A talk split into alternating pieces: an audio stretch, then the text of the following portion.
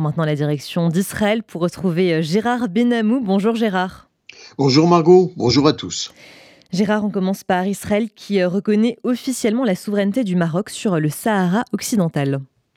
Oui, on en parlait par allusion. Le sujet revenait de temps à autre dans des propos des responsables israéliens. Le Premier ministre Benjamin Netanyahu a donc brisé la confidentialité et il a annoncé clairement hier au roi Mohammed six la reconnaissance officielle par Israël de la souveraineté marocaine sur le Sahara occidental. Le Premier ministre Netanyahu a précisé que la position d'Israël reflèterait cette décision dans tous les actes et documents émanant à ce sujet du gouvernement israélien. Le libellé officiel déclare, je cite, que le Premier ministre israélien a porté à la très haute attention de Sa Majesté le Roi la décision de l'État d'Israël de reconnaître le souveraineté, la souveraineté pardon, du Maroc sur le territoire du Sahara occidental. Pour le roi et les Marocains, c'est un pas majeur attendu de Jérusalem, pourtant habituellement peu enclin à s'engager ouvertement diplomatiquement sur un sujet objet d'un conflit entre États. Israël s'affirme donc aux côtés du Maroc, en opposition à Alger. C'est un acte majeur en direction de Rabat, une preuve de confiance qui renforce très certainement les liens entre Israël et le Maroc dans le cadre des accords d'Abraham. Et en deux mille vingt, ce sont les États-Unis qui avaient reconnu le Sahara comme un territoire souverain marocain. Et pour donner encore plus de consistance à sa décision, Jérusalem a nommé, a nommé pardon, son premier attaché militaire au Maroc. Oui, je le disais il y a un instant, un constat. Les liens entre le Maroc et Israël ont rapidement évolué depuis la signature des accords en deux mille vingt. Rabat a notamment acheté à Israël des drones de pointe et divers équipements militaires, dont des produits de cybersécurité.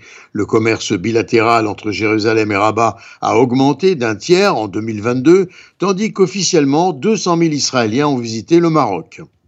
Autre sujet, Gérard, Benjamin Netanyahu s'est entretenu hier soir par téléphone avec Joe Biden.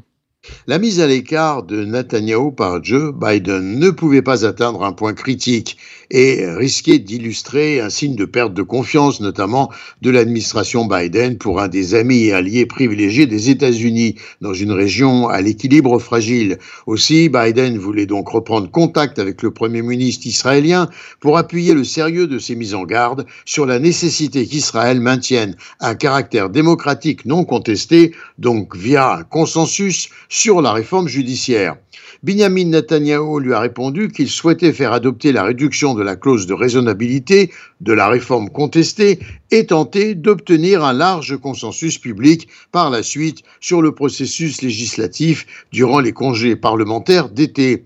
Biden veut voir également Jérusalem s'abstenir de rendre impossible une solution à deux États avec les Palestiniens. L'élargissement des accords d'Abraham avec d'autres pays musulmans et en particulier l'Arabie saoudite serait à ce prix également. Et lors euh, de son entretien, Joe Biden a invité le Premier ministre israélien à se rendre aux États-Unis. Une première depuis le retour à la tête de l'État de Benjamin Netanyahu.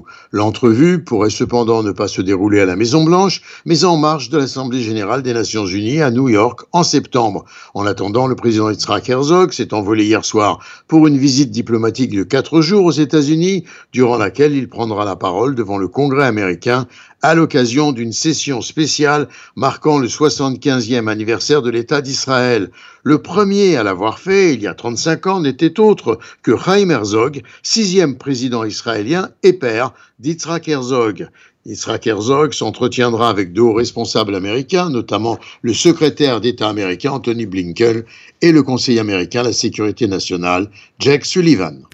Et enfin, Gérard, le Premier ministre s'en est pris hier aux réservistes de Tsahal qui, dans leur opposition à la réforme judiciaire, annoncent refuser de participer aux exercices d'entraînement volontaire. Oui, notamment les pilotes, mais pas seulement. Et Netanyahu a affirmé que les refus de servir mettraient en danger la sécurité de tous les citoyens. Trois anciens chefs d'état-major, dont Benny Gantz, également leader de l'opposition, ont soutenu la demande de Netanyahu de laisser l'armée en dehors de la politique.